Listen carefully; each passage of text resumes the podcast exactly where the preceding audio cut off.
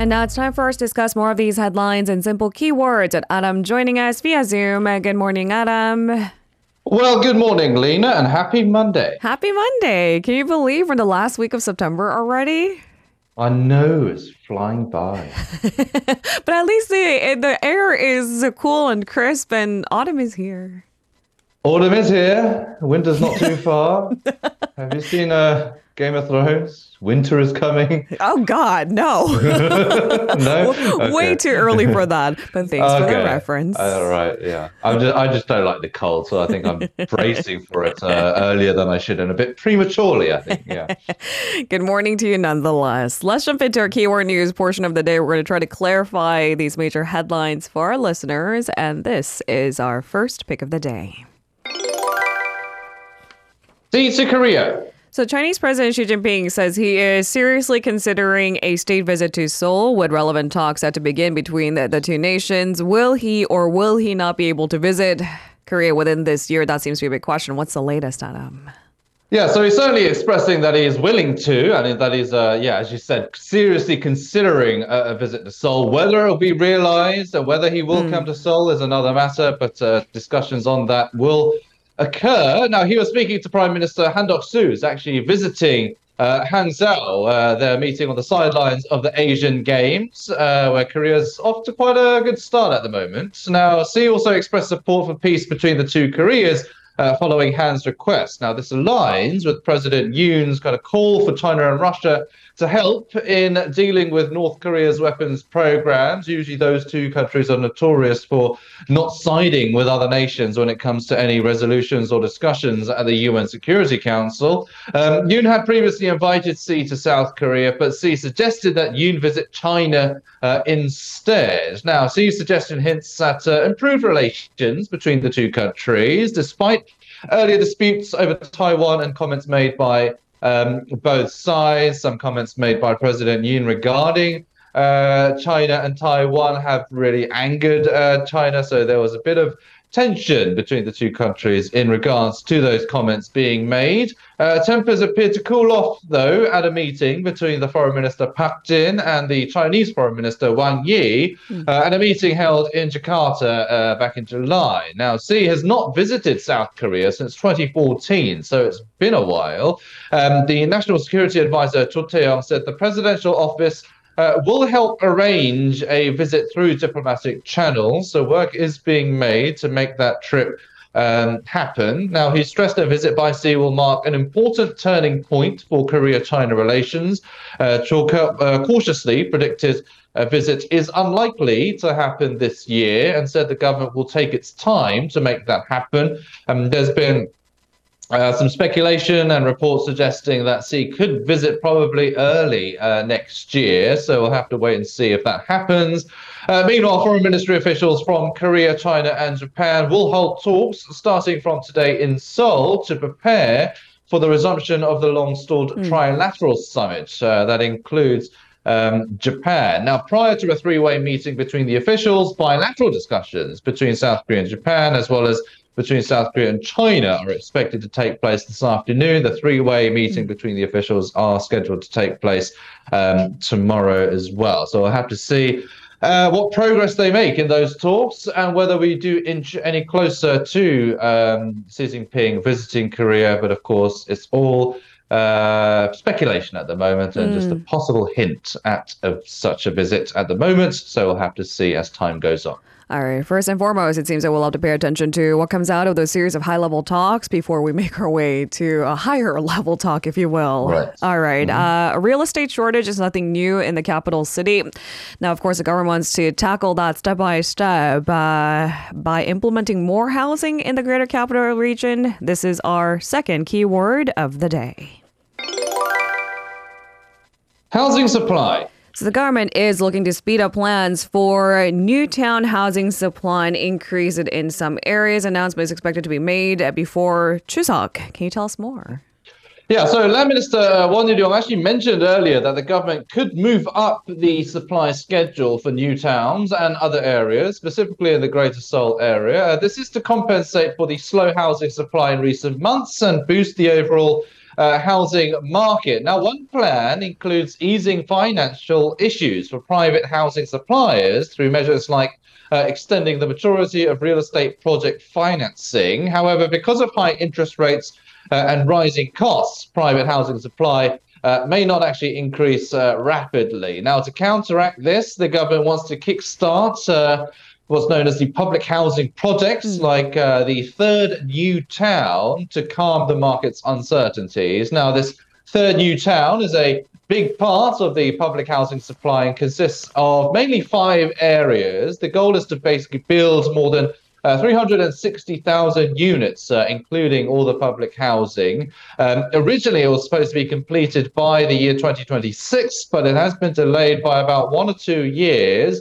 All 5 areas now aim for completion by the year 2027. Intan Gayan, though, has the fastest progress, with a goal of finishing in a couple of years or a few years' time. Now, some experts propose increasing the housing area as well as lowering park and green space to kind of get the project up and running and pulled forward a bit. But yeah, because of the real estate uncertainties that are facing the market at the moment, the government is trying to speed up the progress of that new town and get more housing in the Greater Seoul area, because, of course, a lot of the housing prices are kind of, or not housing prices, but a lot of the houses are concentrated in the Seoul area mainly. And so, of course, there's not really much incentive for people to live outside of Seoul. So the government is trying to alleviate that problem as well, and trying to encourage maybe more people to expand out into the Greater Seoul area. We have seen a kind of a trend of people moving to areas nearby, on the kind of outskirts of Seoul, places like Gwacheon and even Gwangju in Gyeonggi Province. But they want to make that area expanded as well, so to other areas, not just down south, but in all areas across Gyeonggi Province and other areas of the Greater Seoul area. First and foremost, the outskirts of Seoul, and we'll make our way further and further away. Yeah, but there's a lot of other caveats that are associated with that. For example, traffic is notoriously hellish in Korea. I've heard from a lot of people who live in areas like Gwacheon that, yes, living there is cheaper, but since they go to and from Seoul, or commute to and from Seoul, they sometimes regret moving to that place because traffic is just so awful to and from there. Pros and cons, there you have it. Let's also turn our attention to our economy section for a keyword of the day. New normal. So slow growth in Korea's future become the new normal for the Korean economy. This is due to various factors, including sluggish Chinese economy, lackluster export performance, high interest rates, and rising oil prices. At this point, it kind of sounds like a broken record. And now I'm inclined to believe that these trends are here to stay. Yeah, so that's what a lot of experts, economic experts, are saying. It's now become kind of the new normal, and it certainly feels that way as well. For the past year or two, we've been continuously saying not very good things about the economy, and not very kind of optimistic forecasts when it comes to the economy. And it's unfortunately no different this time around, and for the foreseeable, well, not long future, but for this year at least anyway. Now, the gloomy observation comes as the economy is anticipated to grow below the average of the OECD for the 3rd straight year this year, even as we approach the 4th quarter. Expecting a significant recovery is a bit challenging at the moment. The OECD predicted Korea's economic growth rate for this year to be 1.5%, which is the same as its June forecast. Now, while policymakers are implementing strategies for a comprehensive export recovery, there are concerns that the Korean economy is still vulnerable to external shocks, mainly including the risks from China's slowdown, for example. Global high interest rates present another challenge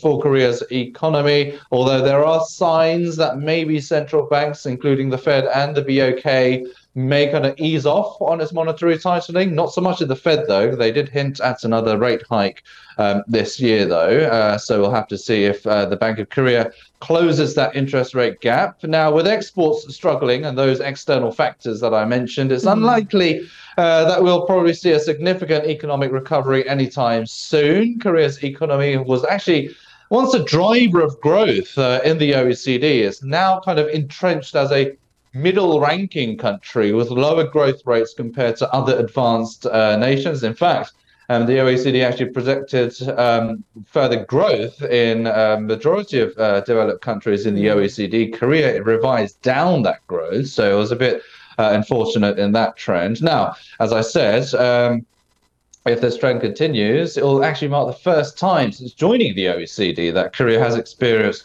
3 straight years of below average growth. So certainly not looking very rosy at the moment, unfortunately. All right, let's turn our attention to our fourth keyword of the day. Parental leave money. So amid Korea's chronic low birth rate, the government is considering raising that cap on parental leave benefits to the minimum wage level. Can you tell us the details? Yeah, so this is because basically many workers avoid taking childcare leave due to the low pay. So they're pretty much stuck in work because they have to make a living and get the money flowing in to the household. But yeah, taking childcare leave and the pay that it gives isn't really an incentive to take that such childcare leave, unfortunately, is what the trend is at the moment. The monthly minimum wage is 2,015,581 this year. It will be raised to 2,060,741 next year. So if the maximum parental leave benefit rises to the minimum wage level, the monthly benefit of parental leave will increase by more than 500,000 won from the current 1.5 million won a month. So basically trying to give more of an incentive for parents to take parental leave. Now, childcare leave is granted to pregnant female employees, of course, or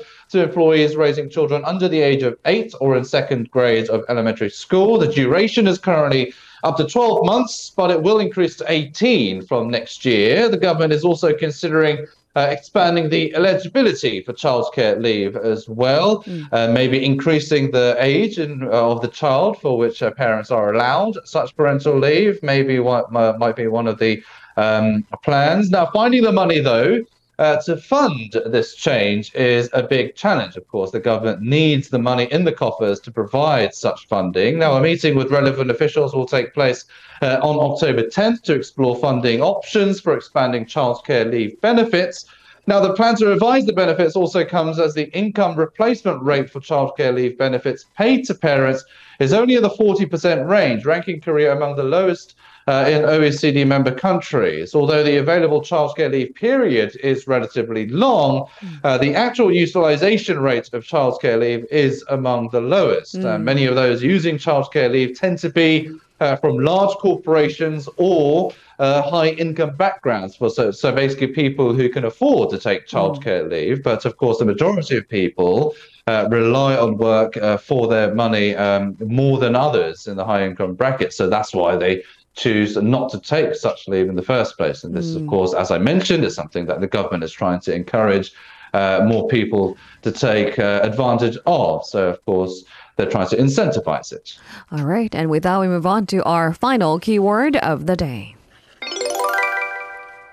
U.S. trip debrief. So President Yoon will hold a cabinet meeting today and will share the results of his visit to New York. As we mentioned, lots of bilateral meetings on the sidelines of the General Assembly. What can we expect? Yeah, certainly vying for that kind of Guinness World Record. I don't know if he actually managed to get it or not. There are any updates on that. But the address will be broadcast live on TV.